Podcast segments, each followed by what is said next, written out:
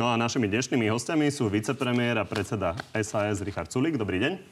Dobrý deň, prajem, ďakujem pekne za pozvanie. A bývalý premiér a asi predseda nejakej budúcej strany Peter Pellegrini. Dobrý deň. Peknú nedelu prajem, dobrý deň. No a tak ako vždy, od tejto chvíle nájdete na našom Facebooku na telo hlasovanie o tom, ktorý z dnešných hostí vás presvedčil viac. No a opäť tam píšte aj otázky vaše, z ktorých tie najlepšie pani zodpovedia. Pani, začneme takou najaktuálnejšou témou a to je už spomínaná diplomovka Borisa Kolára. A pozrieme sa na to, čo sa hovorilo v prípade Rigorovsky pána Danka. Národnú radu naozaj nesmie a nemôže viesť podvodník. Andrej Danko je ten kovaný zlodej. Vykráda cudzie texty, Pán Sulik, to znelo ako veľmi zásadné slova. Poďme sa možno ešte pozrieť, čo ste povedali aktuálne pri diplomovke pána Kolára. Ja ho teraz nebudem cez médiá uháňať. Tam cítiť istý rozdiel. No tak e, s Andrejom Dankom sa to tiahlo celé týždňa a mesiace. S Borisom Kolárom táto kauza, bez pochyby to kauza je a vážna, e, je len stará niekoľko dní. My máme v stredu poslanecký klub, kde aj Boris Kolár nás tam príde navštíviť, naši poslanci budú mať na ňo otázky a potom zaujmeme stanovisko. Na druhej strane vy všetky informácie máte. Tú diplomovku ste videli, vyjadrenia Borisa Kolára ste počuli. Takže, aby sme to dlho nezdržovali, tak povedzte nám, že čo sa vlastne udeje, lebo vyzerá to tak, že teda každý zastáva nejaký principiálne postoje, ale teda koalícia asi vydrží a bude vládnuť ďalej? Koalícia vydrží a bude vládnuť ďalej, aj keby mal Boris Kolár hneď byť odvolaný v Národnej rade. Tá voľba je totiž tajná, čiže vy nikdy neviete vopred, ako to dopadne. Ale aj keby k tomu mal dojsť, tak ako... No, čo by to bola za absurdnosť, aby niekto odchádzal z koalície kvôli tomu, že mu došli na to, že opajcol diplomovku. To je úplný nonsens ale čo konkrétne naši poslanci spravia, naozaj mi záleží na tom, aby sa naši poslanci dohodli. To, ja to nechcem im teraz tu odkázať cez médiá, toto robte, toto nerobte.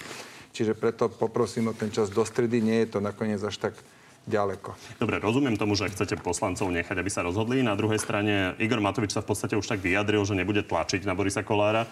A, takže zdá sa, že nikto nemieni tlačiť na Borisa Kolára, aby odstupoval. Je to veľmi ťažká situácia, preto lebo máme rozrobené veci, máme naozaj, a, a každé ministerstvo máš, ak už pomaly sa do toho dostávame, tá korona tým, jak, jak uh, ustúpila aspoň čiastočne, alebo aspoň dočasne, no tak sú na ministerstvách rozrobené veci, no tak nikomu sa nechce s tým práve teraz prestať po 90 alebo po, po 100, vlastne dnes je presne 100 dní, po 100 dňoch, čo vládneme. No mohol aj poslanec Bebla vypočkať nejaký pol rok. To, to bol vtip samozrejme. Hej.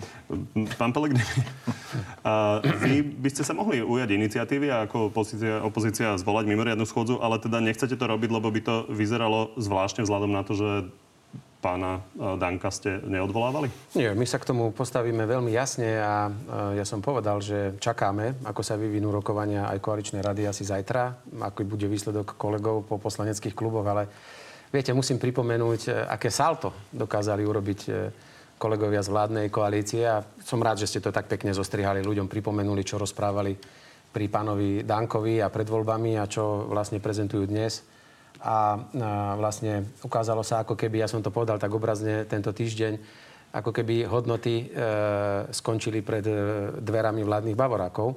A to, čo platilo pred šestimi mesiacmi a s čím títo ľudia sa prihovárali občanom, dnes neplatí. A zarazila ma... Čo, zarazila ma... rozdiel u vás? Ja vám teda? poviem, ale... hovoríte, že salto urobili jedni, v čom ste neurobili no, salto vy, keď chcete odvolanie pána Zarazila ma reakcia predsedu vlády, pretože on zrazu povie, že No veď, nejde ho e, vyzývať a dostali sme kopanec do zadku celá vládna koalícia, lebo musíme zistiť, že vlastne treba nám školy pomeniť a neviem čo všetko. No to je tak, viete, ako ešte raz.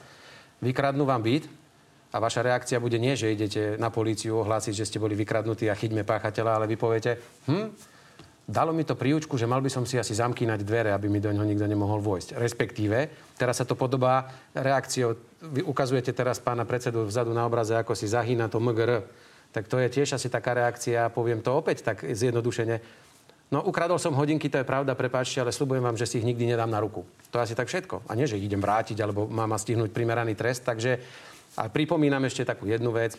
Viete, ja nie som odborník na protokol politický, ale pokiaľ ja dobre viem, tak ako vysoký štátny predstaviteľ nikdy nepoužívate tituly a vždy ste len Peter Pellegrini, predseda vlády v celom svete a nie žiadny MGR ani INK, čiže také gesto je úplne trápne. A na záver ešte, A to môžem byť ja. Normálne vám o tom môžem reálne rozprávať. Ak si pamätáte, tak ja som vymenil počas jedného volebného obdobia predsedu parlamentu. OK, vtedy sme boli e, sama strana, myslím, vo vláde. A ak si dobre pamätáte, v 2018 došlo k výmene na poste predsedu vlády. Kedy ja som sa stal premiér, nedošlo k rozpadu koalície. Čiže tu nech nikto nepodsúva ľuďom, že odchodom pána predsedu Kolára okamžite nastáva situácia odchod a rozpad koalície.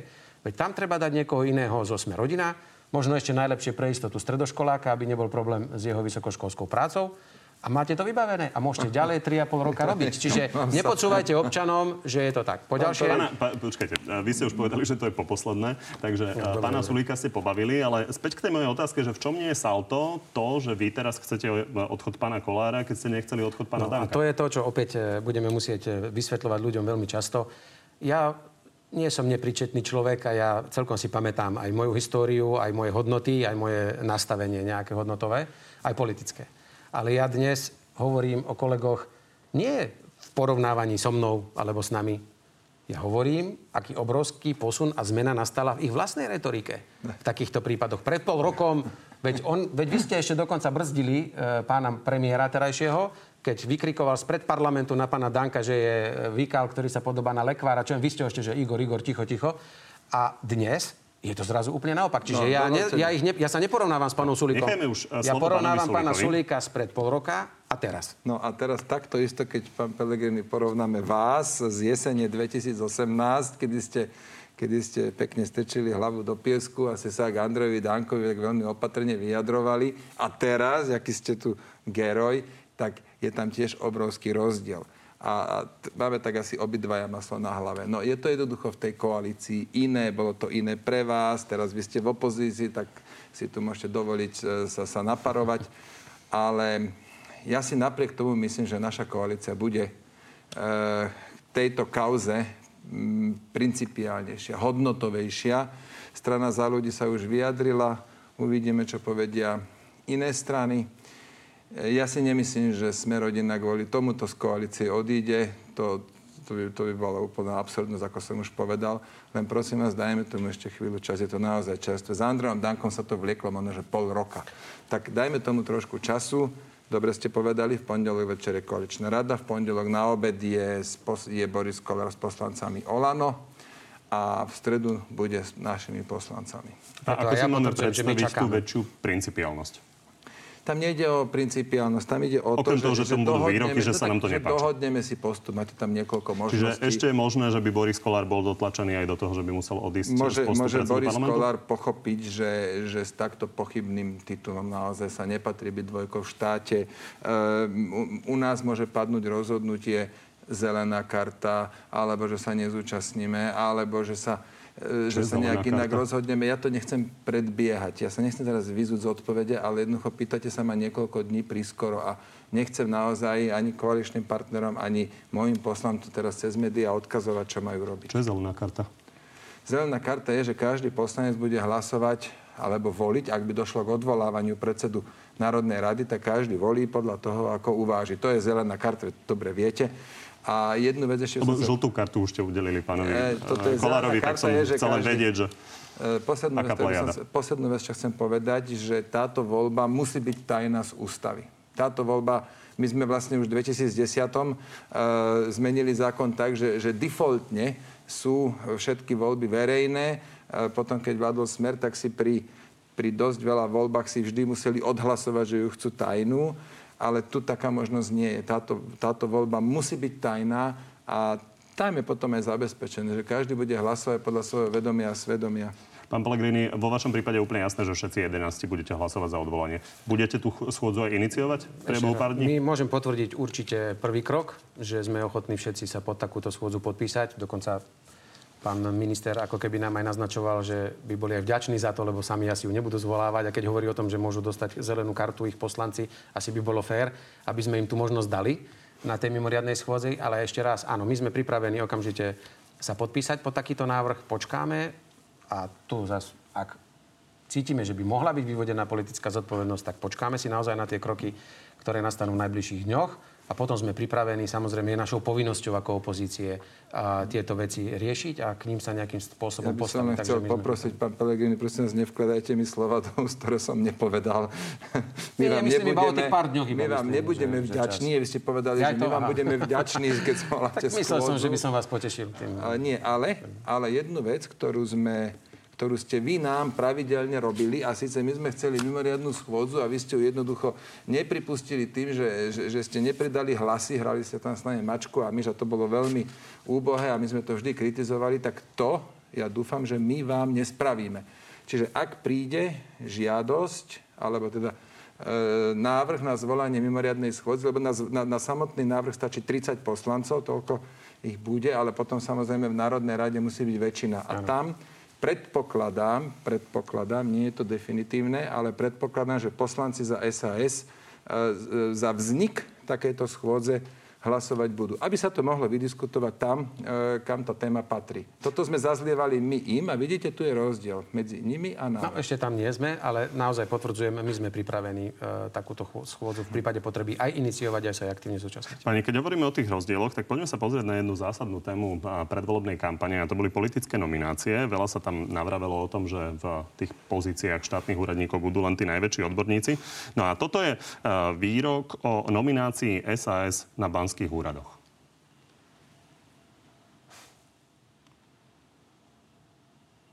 Ja prídem domov do Banskej Bystrice a ľudia mi z rozhovoru rozprávajú o tom človeku, ktorý dnes sedí na Bansko-Bystrickom Banskom úrade, ktorý dokonca povie, že on si načítal Banskú legislatívu za víkend, no nič dobré sa v Bystrici o ňom nedozviete. Pán Solik, ako sa vám to počúva?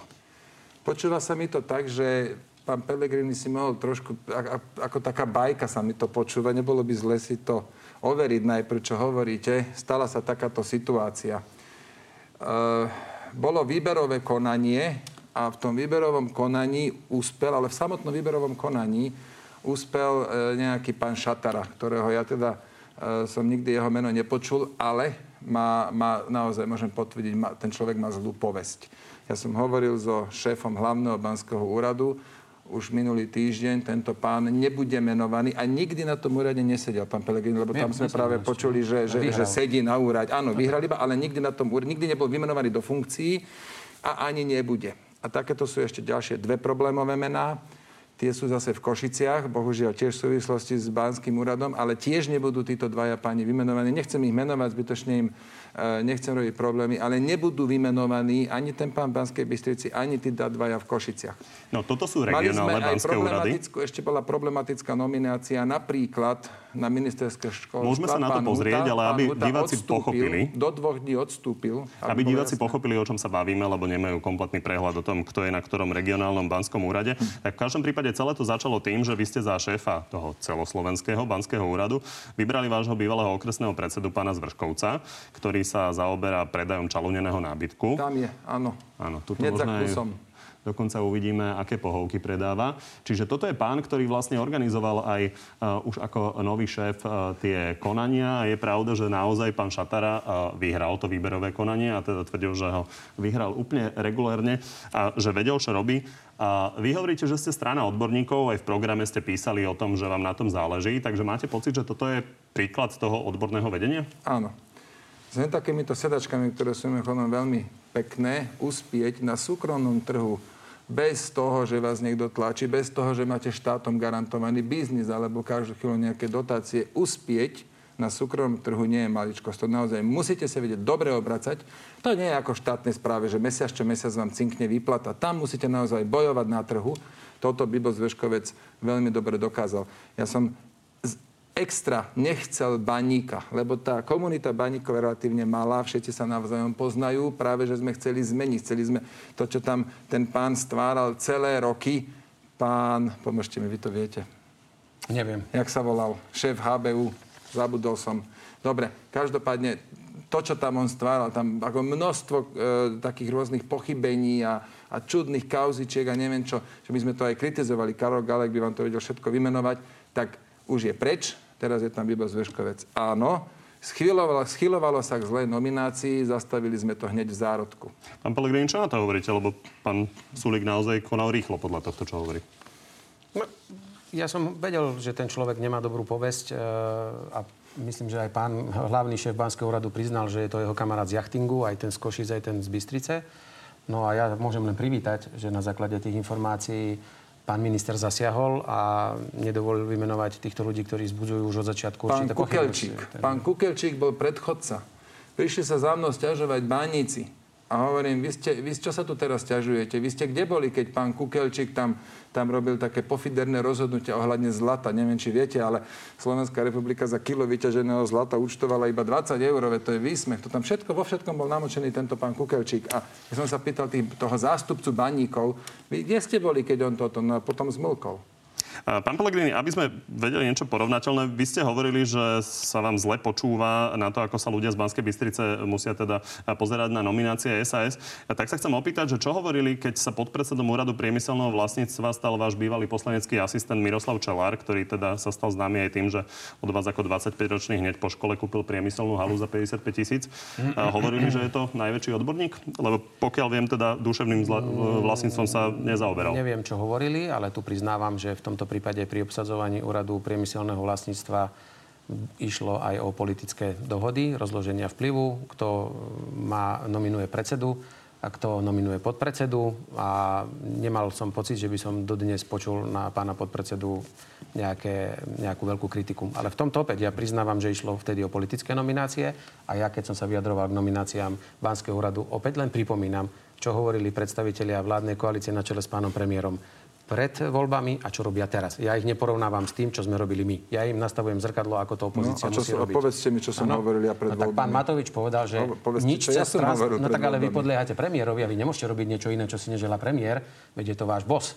A ten hovorí, že výberové konania za vás už budú úplne iné, ako boli za nás. Takže ja teraz nerozprávam, ja viem, ako to fungovalo predtým a že niektoré pozície boli výsledkom politických nominácií a teraz ste No, povedali, že to bude inak. politických nominácií. Ale Lebo tak ja jedna vám vec je, keď nepočul niekto... som nič eh, negatívne na výkon práce Keď niekoho vyberie ja strana a druhá vec je, že uh, tento pán Čelár napríklad, pokiaľ viem, tak študoval Takže- politológiu, a topografiu polovodičových výrobkov sa nezaoberal. právnik, A, tak ešte raz, tú prácu musí zhodnotiť tí, ktorí sa zaberajú patentovým právom. Nie ja. Myslím, že už mali... No, Toto je mimochodom vaša kompetencia, úrad. UPV, šéfovať úradu priemyselného vlastníctva musí právnik. Tak, musí právnik. Pokiaľ Tam, viem, tak tam je ešte pozícia, ktorá sa volá, že GTSU, generálny tajomník služobného úradu. Tam má byť manažer, ale šéf úradu musí byť právnik. Teraz tam je právnik, Matúš Z Medvec. Myslím? Z Národnej banky Slovenska, Z myslím. Národnej banky, veľmi kvalifikovaný, veľmi aktívny človek. Normálne mám radosť z tej nominácie. Z pána Čelára máte aký pocit ako podpredsedu? Ja pána Čelera nepoznám, ale aj ten, čo skoro príde návrh na výmenu aj jeho, aj, aj GTSu, to je úplne obvykle. Že No a teraz poďme na to, čo e, otvoril pán Pellegrini, lebo pravda je, že vy ste niečo hovorili pred voľbami a teda nie len vy, ale aj pán Matovič, Ale aj strana, ma, strana vás, za ľudí. Konfrontujte ma s mojimi výrokmi. Povedzte mi čo, lebo ja vám poviem, čo som hovoril pred voľbami. Ja som hovoril, že funkcia policajného prezidenta má byť spolitizovaná a to preto, aby minister vnútra bol zodpovedný za to, čo robí policia, aby sme ho mohli ťahať na zodpovednosť. Preto ja napríklad Romana Mikulca plne podporujem v tom, aby on si vybral nového šéfa policie. policie. Máte napríklad v tom programe kvalitní ľudia na úradoch. Tak otázka je, že e, keď majú ľudia pocit, že naozaj transparentné výberové konania by priniesli tých najkvalitnejších e, ľudí na úradoch, tak prečo sa milia? Ale nie. Však dobre, veď sú aj výberové konania, teraz napríklad URSO. URSO išlo ďaleko nad rámec zákona, boli, boli poho- bolo výberové konanie, boli pohovory, bolo dokonca verejné, verejné vypočutia. A veď toto všetko, no, že poctivo sa snažím robiť. Pán Solík, vy keď chodíte a stretávate sa s ľuďmi, tak máte pocit, že hovoria, že ste naplnili tie záväzky o transparentných výberových konaniach? To... Čo je toto za otázku, pán Kovačiš? No, vás politici pekne. sa často obhajujú, že sa rozprávajú s ľuďmi a že oni im dávajú sp- spätnú väzbu, tak sa pýtam na Ja túto spätnú väzbu. od, od, 5, od 6 rána do nejakej 10 večer na úrade, lebo mám tam kopec roboty v v tej prvotnej fáze, kým sa, kým sa to tak nejak trošku s tým človek oboznámi. Viete, nemôžem to tam len tak, že však som tam na okrasu. A ja teda som už hodne dávno nebol niekde, že na mítingu, na predvolebnom mítingu som bol naposledy pred voľbami. To je úplne pochopiteľné. A teraz robím rozhodnutia, ktoré majú viesť k tomu, že naša krajina bude spravovaná lepšie. Poďme sa baviť o ktorejkoľvek jednej nominácii, ale nedávajte mi takéto lacné otázky, prosím vás. Viete, ale pýtate sa dobre, pretože zoberte si, a teraz, aby som nebol osob, e, teda útočil na niekoho, poviem osobný príbeh. Tak zoberte si, že by moje rozhodnutie nakoniec bolo, skončilo tak, že končím v politike a musím sa ako bývalý premiér niekde zamestnať. A už by som nebol politicky aktívny a myslím si, že niečo už hádam viem a e, mnohými štátnymi funkciami by som prešiel a možno by som mal záujem stať sa prednostom okresného úradu v Banskej Bystrici, lebo je to u mňa doma. Keď som riadil krajinu a štát, hádam by som vedel už odriadiť aj okresný úrad. No myslíte si, že by som sa v tomto štáte dopátral? Kedy a aká politická skvadra ide vyberať nového okresného predsedu a že by som mal vôbec šancu pred nich prestúpiť a povedať im, pozrite sa, mám takéto, takéto schopnosti a chcel by som riadiť naozaj dôstojne okresný úrad. Myslíte, že to je možné za týchto transparentných nových? No nie je to jasné, možné. Jasné, že by ste nemali na nemám šancu. politickú no jasné, že, Ježiš, obzvlášť vy, pán Pelegrín, no. že ste 20 rokov šili so Smerom, no ja chcem vidieť, ako táto koalícia by vás menovala na prednostu Banskej Bystrici, prosím vás. Ale dám vám iný príklad nejaká vaša rodina, e, pani alebo slečna Pelegriniová robí na, hlavnom banskom, robí na hlavnom banskom úrade. Sekretárku vášmu predsedovi. Hla, e, vlasok sa jej neskrivil, normálne robí tam, bude tam robiť ďalej, inak veľmi akože schopná a Myslím si, že dokonca, osoba... keď už hovoríte o mojej rodine, Čiže... myslím si, že vám do očí povedala, dokonca keď ste toto povedali, tak vám povedala, že pán minister, ja tu nesedím kvôli tomu, že Pelegrini bol alebo je premiér, ale kvôli tomu, že niečo mám v hlave no. a viem tu robiť. A ja dokonca som ani netušil až doteraz, že manželka môjho bratranca pracuje ako sekretárka no, ale pána chcem, chcem dokončiť tú myšlienku, že a vidíte, robí tam, bude tam robiť, lebo no, pracovitá devčina, no, tak samozrejme, na čo by sme išli tam robiť nejakú zmenu. Na rozdiel od Smeru, ktorý v 2010 také čistky začal začali robiť na úradoch.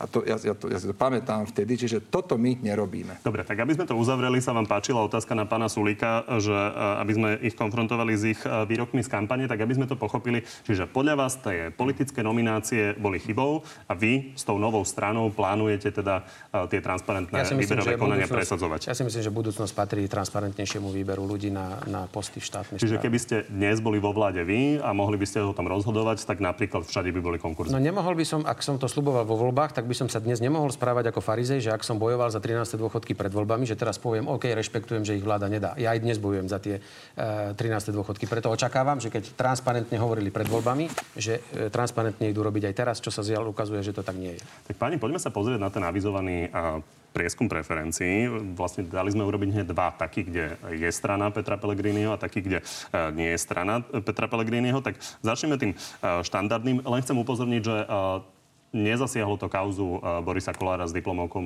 lebo sa končil zberdat v stredu. Pán Sulik, vy ste si všeličo preskákali v tej koalícii. Ako máte pocit, že sa to mohlo odraziť na preferenciách SAS? No tak my sme mali pomerne slabý, alebo mali sme volebný výsledok taký, z ktorého sme neboli nejak strašne nadšení, 6,2% tak e, ja mám tu nádej, že by sme mohli byť v prieskume lepšie ako tých 6,2. To by tak to, bolo... to už ste boli aj v inom prieskume. Áno, tak... a však nech tam ostaneme. Hej. Poďme, sa, poďme sa teda pozrieť na to, ako to ľudia vidia. Vidíme, že v tom prieskume je stále prvé Oľano, má 21%, a Smer má 19%. No, vidíte. Smerodina necelých 13%, opäť upozorňujem, že pred tou kauzou bol zber dát ukončený. Kotlebovci 10%, SAS vyše 9%, progresívne Slovensko 6%, poďme ďalej, KDH mimo parlamentu 4,5%, SMK 3,7%, za ľudí 3,6%, dobrá voľba 2, vlast 2, e, podobne ako SNS. Spokojný asi, že? Tak áno, tak je tam nejaký rast, samozrejme poteší. A, pán Pelegrini, tak poďme sa pozrieť na to, ako to vyzerá s tou vašou stranou a jej účasťou. Takže tu máme hneď ďalší graf a tam vidíme, že strana Petra Pellegriniho by získala 19%, e, Oľano by bolo stále tesne prvé s 20%, Smerodina by citeľne klesla na 10%, respektíve necelých 10%, potre- e, podobne ako Smer. SAS by malo skoro 9%, Kotlebovci 8%, Progresívne Slovensko necelých 6%, KDH 4% a tak ďalej a tak ďalej. Čo hovoríte na ten výsledok? Musím povedať, že naozaj veľký rešpekt ja si uvedomujem, že my sme vlastne ešte ani nevznikli. Ešte len teraz sme v procese nejakého vzniku a ak by to tak bolo, tak naozaj tá, tá dôvera je extrémne zavezujúca. A nie, že samozrejme človeka teší, ale na druhej strane je to aj obrovská zodpovednosť a nikdy ale nemôžete tie čísla preceňovať a preto naozaj ja si to nesmierne vážim. E, dáva to na mňa ešte väčšiu ťarchu tej dôvery ľudí, ale vždy ukážu až skutočné voľby tie reálne čísla ja budem rád, ak by tá dôvera ľudí pre mňa, kolegov, sa udržala čo najdlhšie na takýchto číslach. Ako tie presuny tých preferencií a percent uh, vnímať, tak sa poďme pozrieť uh, a porozprávať uh, s Martinom Slosierikom, šéfom agentúry Focus, uh, ktorá ten prieskum robila. Martin, počujeme sa? Áno, dobrý deň, prajem. Dobrý deň, prajem. Uh, Martin, tak uh, Poďme sa najprv pozrieť na smer, lebo treba povedať, že ten prieskum vyznieva veľmi podobne ako ten predchádzajúci z predmesiaca. Čiže smer má skoro 10%, čiže dá sa dnes už povedať, že v zásade smer bez ohľadu na odchod Petra Pellegriniho a teda ďalších predstaviteľov z predsedníctva, tak sa bez problémov udrží ako stredne silná strana? Tak ten prieskum v podstate potvrdzuje to, čo mm, ukázal aj pred, prieskum pred mesiacom, že elektorát Smeru sa rozdelí na dve polovice. Jedna ako keby prechádza k novej strane Petra Pellegriniho a tá druhá ostáva teda, teda na strane Smeru, ale ten zásadný rozdiel je v tom, že zatiaľ čo Smer nemá tak povediac odkiaľ rásť, e, noví voliči neprichádzajú, tak e, tá potenciálna strana Petra Pellegriniho má aj ďalšie zdroje podpory, ktoré ho potom vlastne vedú k tým 19%.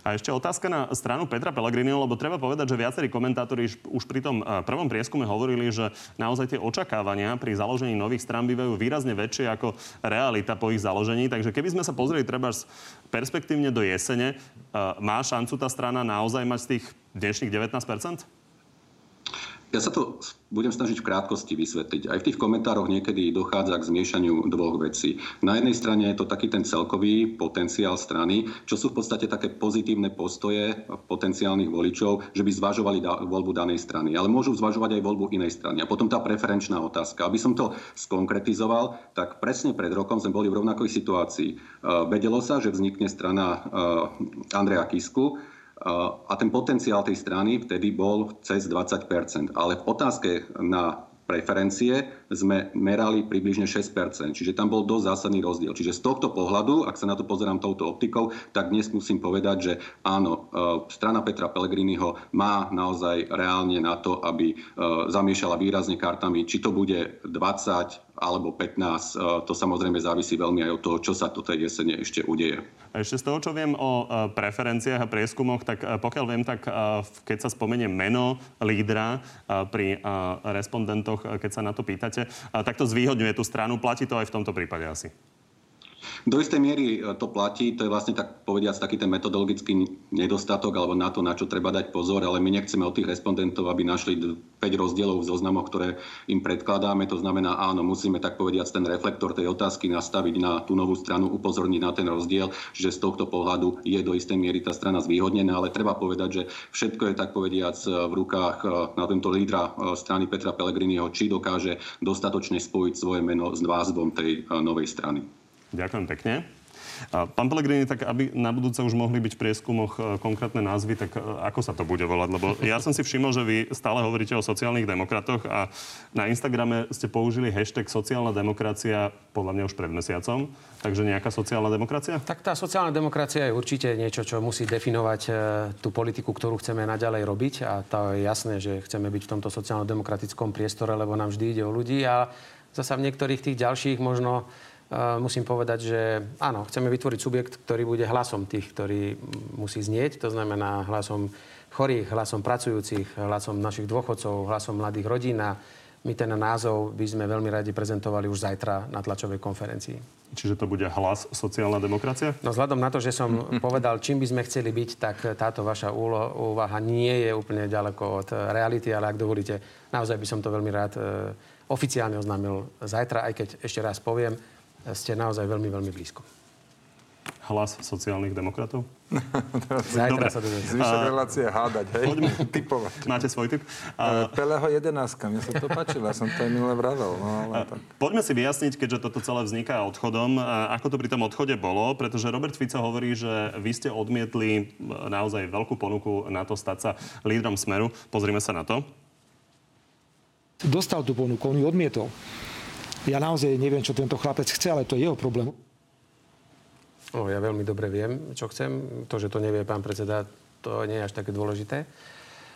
Tú ponuku, ktorá sa ku mne dostala, a poviem to posledný krát, viac už nebudem komentovať ani Roberta Fica, ani politiku, e, alebo výroky, ktoré budú smerovať k mojej osobe do budúcna, lebo my chceme tú politiku robiť pre ľudí a o programe o budúcnosti a nie sa stále vrácať do minulosti, ale aby bolo všetkým raz a navždy jasné v závere, keď už bolo jasné, že to definitívne rozhodnutie padlo a že naozaj mienim opustiť e, politickú stranu, tak cez nejakých emisárov, takými rôznymi formami došiel nejaký odkaz, že by to mohla byť kombinácia ja predseda, pán bývalý predseda, predsedom nadácie a zároveň by pán predseda Fico mal e, veto na kandidátnu listinu, veto na financie strany a veto na politické smerovanie celej strany. Čiže taký bábkový predseda ďalej, takže som povedal, že ďakujem veľmi pekne a, a keďže boli odkazy aj vlastne, že ja som voľby a, vlastne nejakým spôsobom nezvládol a že keby nebolo jeho, tak nemáme ani 18%, tak bolo úplne zrejme, že som si povedal, prenechám e, pánovi predsedovi celú jeho stranu, celý jeho rozpočet, celý jej všetko veci, štruktúry a idem sám a pokúsim sa ľuďom ponúknuť e, moje videnie sveta naozaj od, od piky, zbieraním podpisov a tak ďalej. To je všetko, čo k tomu viac môžem povedať. Pre mňa je to uzavretá vec. Pán Sulik, e, aký je váš postoj k tomuto zoskupeniu? Je to úplne rovnako ako v prípade Smeru, ktorý úplne jasne odmietate a nechcete s ním spolupracovať? No my sme vylúčili e, tri strany, v tomto sme plne uveriteľný a my sme teda naše slovo vždy dodržali. Tie tri strany, ktoré sme vylúčili, sú Smer, LSNS a SNS a v tomto momente to nemáme dôvod meniť. Uvidíme, čo sa vlastne e, vykluje z tejto strany, ako to celé bude, to po prvé. A po druhé, to vylúčenie u nás prebehlo na najvyššej úrovni, to znamená schválil to kongres. Čiže to len tak tu povedať, že aj ty to nie, ale henty možno áno, nechcel by som ísť do toho. Máme jasné stanovisko, my sme vždy naše stanoviska, naše slovo sme vždy dodržali a toho sa budeme držať ďalej a opakujem vám, vylúčili sme tri strany a nemáme dôvod to v tomto momente meniť. E, ja sa skôr pýtam na to, že čo má byť to vykľuje. Čiže čo chcete vedieť o tejto strane, čo má robiť a nemá robiť, aby vedela spolupracovať napríklad z SAS? Momentálne nevieme ani len názov. Hej? No, pán Pelegrini robí okolo toho tajnosti. Viete ale obsadenie, čiže máte predstavu, kto sú tí ľudia, aj, poznáte ich e, dlhodobú aj, históriu. Aj, aj bude závisieť samozrejme, že kto budú podpredsedovia, kto tam mal aké kauzy a, a tak ďalej. Ako nevidím dôvod naozaj teraz uh, sa vyjadrovať. Takto sme sa aj dohodli vo vnútri strane, že, že si to celé v kľude prediskutujeme. Ak budeme mať pocit, že máme tu zaujať zásadnejšie stanovisko, tak to spravíme na kongrese. Pán Pellegrini, a vy hovoríte, že ešte neviete, že či sa niekto ďalší nepridá k tej jedenástke. Robert Fico sa ale pochválil tým, že na tom predsedníctve Smeru, respektíve na tom stretnutí boli všetci ostatní poslanci. Takže to nevyzerá, že by ešte sa niekto mohol ku vám pripojiť. Ale veď počkajte na september. Uh, veď niektorí ešte si dali čas na rozmyslenie. Takže tých poslancov môže byť viac. Ale čo mňa ešte nesmierne teší, E, že to nemá byť copy-paste Smer 2 poskladaný zo starých tvári Smeru. Tam samozrejme musia byť aj tí, ktorí tam už pôsobili, lebo ja mám rád, aby sme mali aj ľudí, ktorí už zažili exekutívnu funkciu a majú aj nejakú skúsenosť s riadením, aby to nebolo všetko nejakí noví amatéri, ale v druhej strane v kombinácii s mladými ľuďmi a ja som veľmi rád, že po celom Slovensku sa hlásia aj primátori, starostovia, mladí ľudia, ktorí doteraz s politikou nemali nič. Takže naozaj sa tam objaví veľmi veľa nových pozitívnych tvári, ktorí dobre veľa spravili vo svojich regiónoch, mestách a to sa nesmierne teším. Ale... To najdôležitejšie na najbližšie roky je ale e, kto bude mať koľko poslancov. Koľko ľudí Určite. si zobralo čas na rozmyslenie? Nie je to jeden. Dobre, tak poďme asi ďalej. Môže byť aj 0, aj 2. Ale nie je to viac ako jeden, tak som to myslel. Poďme sa pozrieť na koronakrízu, lebo uh, naozaj veľa sa deje v slovenskej ekonomike. A, a začneme ale uh, tým, že vidíme, že uh, nie síce závratne, ale čiastočne stúpajú čísla nakazených. Sú to ča, ča, častokrát lokálne ohniska, ale predsa len. Pán Sulik, v prípade, že by stúpol ten počet nakazených na 50, 100, tak by sa niečo zatváralo, alebo máme čakať, že štát je už lepšie pripravený a vie to robiť tak, že nebude poškozovať tú ekonomiku. No ale počkajte, to, že e, vtedy, 16.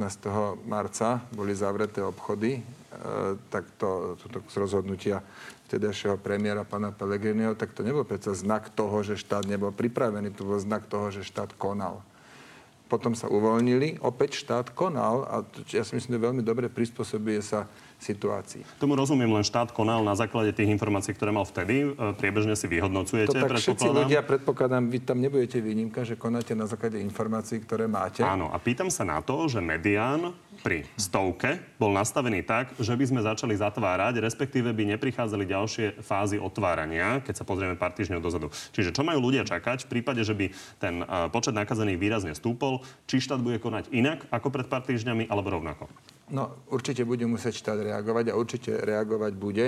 Igorovi Matovičovi, Igorovi Matovičovi môžete naozaj čokoľvek vyčítať, ale nie to, že by sa nepostavil zodpovedne k tej kríze. On naozaj tam väčšinu svojho pracovného času s tým strávil. Je tam ten krízový štáb, e, potom donedávna sme mali permanentný krízový štáb, ktorý kľudne môže opätovne ožiť, no a má tam ešte tých epidemiologov a myslím si, že odtiaľ vzíde po tej medicínskej stránke určite najlepšie možné rozhodnutie, e, čo urobiť ale áno, za seba vám hovorím, viem si predstaviť, keď sa to bude zhoršovať, tak budeme konať aj v tom zmysle, že prídu znovu nejaké obmedzenia. A teraz je otázka, aké. Môj pocit je ten, že to, čo najviac pomohlo e, nešíriť krízu, e, nešíriť teda ten vírus, boli tieto rúška, dezinfekcia rúk, možno, že nižšia koncentrácia ľudí všeobecne. A druhá vec je e, ostraha na hraniciach, alebo chránenie hraníc a možno, že na to sa bude treba viacej zamerať, aby napríklad, ja som to už párkrát navrhoval, ale je to môj osobný názor a nie je príliš relevantný, lebo mm, sú, tu, sú tu povolanejší na to, aby rozprávali do krízy ako minister hospodárstva. Ale e, ja by som si vedel predstaviť odobrať všetkým cudzincom vzorku priamo na hranici. Nemusia, nemusia tam čakať neviem koľko hodín na test, len odobrať im vzorku a zistiť si tie kontaktné údaje, a, a, a takisto kontaktné údaje s tým, že tých ľudí dodatočne vyhľadať. Keď po 12 alebo 24 hodinách sa ukáže, že bol pozitívne testovaný, tak treba tých ľudí okamžite vyhľadať. A potom je tu tá aplikácia ešte cez ten mobil. Tam to by sa tiež dalo dať ako podmienka pre všetkých, ktorí chcú vstúpiť do krajiny, že musia sa zaregistrovať do tej aplikácie. Niečo v tomto duchu, ale ešte raz, ja som ekonóm, ja nie som epidemiológ, tu treba nechať hovo- rozprávať povolanejších, ale v zásade platí, ak sa situácia zhorší, budeme opätovne konať. Pán Pellegrini? No, myslím si, že je pravdou, e, poviem, keď poviem, že my už máme taký ten e, sumár nástrojov. Viac už sa toho vymyslieť nedá a teraz bude dôležité, ako namiešame ten nový mix. Ja si myslím, že najväčšie riziko, a zdá sa, že to tak aj bude, e, hoci to neželám, predstavuje nám zanesenie toho vírusu zo zahraničia, cítiť takú, a ja sa z toho teším, len takú úľavu tých ľudí a tí Slováci sa tak znovu nadýchli, ale mnohí znovu aj naruživo začínajú cestovať. Bojím sa, že teda e, tá druhá vlna môže byť spôsobená e, naozaj dovozom zo zahraničia. A preto asi jedno z tých prvých opatrení musí byť opäť kontrola na hraniciach, možno po takej forme, ako naznačil tu pán e, vicepremiér a minister aby sme mali aspoň o ľuďoch údaj, aby sme tam nevytvárali zase nejaké pnutie, ale aby sme vedeli, kto k nám chodí, pretože ja zasa nebudem teraz robiť z toho politiku, len pripomínam, aj dnes sa vracajú húfne uh, britskí Rómovia späť do svojich osád a mne to bolo vyčítané, že sme ich len tak pustili. No a teraz ich chodia desiatky, ak nie stovky a predstavujú značné riziko, takže mm, keby bol rovnaký meter na hodnotenie toho, ale ešte raz, pravdepodobne najprv budú hranice. Povedať, že sú testovaní. Najprv budú hranice, podľa mňa, to je tá prvá vec, a potom opäť možno nejaké technické opatrenia, ako sú rúška, hygienické prostriedky a tak ďalej. Ja pevne verím, a tu dúfam, budeme e, mať rovnaký názor aj s pánom ministrom hospodárstva, že nebudeme musieť pristúpiť alebo budeme oddialovať čo najdlhšie nejaký zase lockdown, alebo ja neviem čo, že vypneme zase ekonomiku, že zavrieme obchody, lebo to by už neviem, či naša vážne chorá ekonomika rozchodila už potom definitívne. Bol by to, bol by to akože veľmi, veľmi negatívny e, počín, to treba jednoznačne povedať, vedia, aj vidím, aké škody to napáchalo už teraz, ale ukázalo sa, že prakticky žiadny nakazený, eh, prakticky nikto, že sa nenakazil v tých obchodoch priamo. Však napríklad supermarkety boli mm. otvorené celú dobu. Ja neevidujem prípad o tom, že predávačka by sa bola nakazila. Čiže treba sa zameriať tam, kde naozaj... Že inými slovami, tie opatrenia by mali byť, vedieť, byť uh, jemnejšie vzhľadom na naše skúsenosti. A cieľenejšie. Cieľenejšie, cieľenejšie. Možno, že nemusia byť nutne jemnejšie. Možno, že keď treba, tak treba aj k rázným opatreniam pristúpiť, ale cieľenejšie. Čo, čo ale my už máme čo vyhodnocovať. Už sme o 90 dní máme o 90 dní viac skúseností. A, a veľa, veľa si naša krajina s týmto zažila. Čiže už je na čom stavať. Nie sme v bode nula. Čo je úplne jasné, že budeme mať uh, problém v rozpočte, že bude uh, nutné pristupovať k istým škrtom. Uh, Jedna z veľkých súm sú 13. dôchodky a poďme sa pozrieť na to, čo pán Fico o tom aktuálne prezradil. Garantujem vám, že keby sme neurobili posledný týždeň 13. dôchodky, tak Smer má vo voľbách 12 alebo 13 Pán Pellegrini, opozícia kričala, že vtedajšia opozícia, že je to volebná korupcia. A toto vyzerá ako priznanie tej volebnej korupcie? Mňa to mrzí, tieto slova, pretože ja som naozaj veril, že to robíme kvôli našim seniorom a nie kvôli percentuálnemu výsledku vo voľbách a tak sa k tomu staviam. Nezvažovali ste vôbec, že, vy, A tak že sa by vám to tomu- prinieslo nejaké percenta? Tak sa tomu staviam aj dnes, e, pretože došlo na naše slova, že vidíte, tu sa jednoducho všetci snažia mnohé tie sociálne istoty demontovať z nášho systému a preto ja budem za 13. bo- dôchodky bojovať do posledného momentu a pre mňa boli vždy ako niečo, čo pomôže zvýšiť životnú úroveň našich dôchodcov. Nikdy som sa na to nepozeral ako na nejaký nástroj e, percent, pretože ak sa robí politika tak, tak potom to vždy nedopadne dobre. Pán Sulik? No, my sme teda neboli nejakí veľkí nadšenci už vtedy, preto lebo strašne z toho kričalo práve tá predvolebná korupcia. E, Bolo to na poslednú chvíľu, bolo to v skrátenom legislatívnom konaní a e, aj prezidentka sa vyjadrila, že ak to by malo prejsť, tak ona to dá na ústavný súd. To spravila a teraz pár dní dozadu sa ústavný súd vyjadril, že pripustí tú žalobu, čiže počkajme si najprv, ako sa ústavný súd v tejto veci rozhodne. Pre mňa to bolo, to bolo tak príkre zneužitie toho pravidla s, tej, s tým skráteným legislatívnym konaním, že, že to skrátka no, do neba volajúce a tým pádom už len z tohto dôvodu by sa to malo vrátiť späť. Čo sa týka dôchodcov, však samozrejme, ako aj, aj ja, ja vidím, aké sú priemerné dôchodky, ale vidím aj, ako je to napríklad rozložené. A ja si myslím, my by sme vedeli o mnoho chytrejšie tie peniaze použiť, ako len povedať, každému dáme 460 eur. Lebo máme tzv. starodôchodcov, ktorí si zaslúžia viac a nie len na Vianoce, ale mali by byť ich dôchodky dorovnané. To je ešte niekoľko tisíc, možno že 10-20 tisíc ľudí. Máme matky ročníkov 57 a 60, na ktoré sa jednoducho zabudlo pri nejakej reforme, ktorá sa robila. Tam by, ako tie peniaze sa To sú ale dajú- zase ďalšie peniaze. Ale Čiže bavíme nie, sa ja teraz som- o tom, ja- ja že máme zhruba práve- 700 miliónov, ktoré výjdu na 13. dôchodky. Čiže na tieto opatrenia, ktoré hovoríte, že by boli adresnejšie, by ste dali koľko z tých 700 ja by som, miliónov? Ja by som použil peniaze, ja vám to, to vám neviem vyčísliť, koľko to bude. To sa ani takto nedá povedať, že tu pikrát palec, že dám tam 300 zo 700. Ale som za to, aby sme identifikovali, s Jozefom Mihálom sme narátali takýchto skupín 5. Dva príklady som vám práve povedal, starodôchodcovia a matky tých venovaných ročníkov. Ja som za to, aby sme identifikovali skupiny dôchodcov, ktoré, ktorým bol ten dôchodok nespravodlivo vyrátaný a aby sme toto dorovnali. Či to bude stať 50, 100 alebo 400 miliónov, vám neviem povedať, ale toto by sme mali spraviť. To je o mnoho chytrejšie, ako teraz tu povedať každým, či, to, či, či, či má dôchodok 500 alebo 1000, každému dáme 460. Viete, táto vláda povedala, že každý mesiac poskytne miliardu na záchranu slovenskej ekonomiky. Dnešné číslo, tak počítajte, marec, apríl, máj, jún. Keby aj marec iba polovicu, tak už 3,5 miliardy malo byť minutých na podporu slovenskej ekonomiky nejakými cielenými, dobre cielenými opatreniami. Mm, Pán minister Krajňák potvrdil, že zatiaľ sme vyplatili z rozpočtu asi 499 miliónov eur. To je pol miliardy. To je 3 miliardy sú tu neminuté šetriť na dôchodcoch v čase krízy. Ľudí, ktorí boli najviac postihnutí krízou, boli, zav- boli zavretí doma, boli izolovaní, si nemyslím, že je problém. A keď máte ešte 5 ďalších skupín, kde sú nejaké skrivodlivosti, dajte im ešte navyše. Ale pre ekonomiku, ktorá sa potápa a kde je aspoň malá šanca, že domáca spotreba aspoň trochu jej pomôže, tak to dajte prosím tým dôchodcom. Zaslúžia si to za to príkorie, za to, čo odrobili pre tento štát. Oni vám to vrátia v tom, že tie peniaze buď dajú svojim deťom, pomôžu im, alebo nakúpia niečo a zase sa to vráti do slovenskej ekonomiky.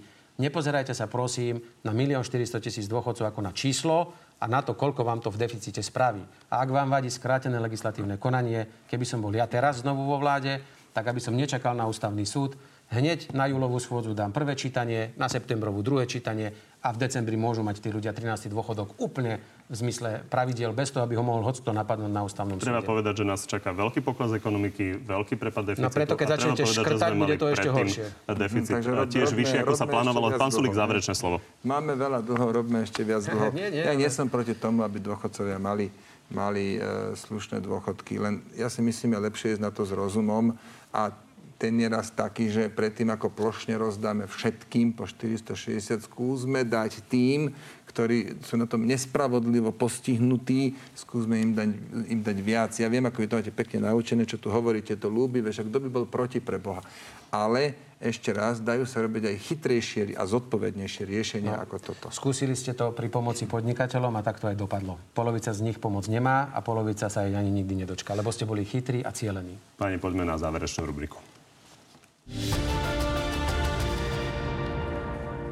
Vám sa celkom darí odpovedať, odpovedať áno, nie, takže sa vždy snažím, pokúsite sa, pán Sulík, dáte áno, nie?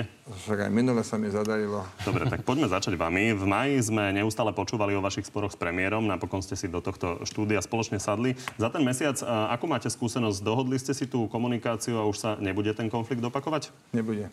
Koalícia momentálne rieši najmä generálneho prokurátora. Vy ste ale hovorili, že treba výmenu aj na špeciálnej prokuratúre. Predpokladáte, sa, predpokladáte, že jej šéf sa zmení ešte tento rok? Áno. A My- takto počkajte, že sa na ňom dohodneme. Predpokladám, že sa dohodneme na obi dvoch naraz, ale teraz, či to bude koncom roka alebo začiatkom, nepovažujem za podstatné. Minimálna mzda sa má od budúceho roka skokovo zvýšiť na 656 eur a aj odborári priznávajú, že to nemusia firmy prežiť. Dopadne to podľa vás tak, že minimálka sa zmrazí na súčasných 580 eur?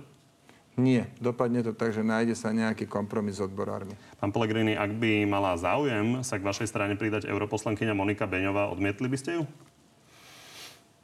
Na základe toho, ako často mení názory, si myslím, že je lepšie tam, kde je. Otázka na spoluprácu so Smerom. Vidíte momentálne akýkoľvek problém s ním v budúcnosti uzavrieť koalíciu? Všetko bude záležať od výsledku volieb a hodnot, ktoré presadzujeme. Nie. Je vylúčené, že sa k vašej novovznikajúcej strane pripojí strana Tomáša Druckera Dobrá voľba?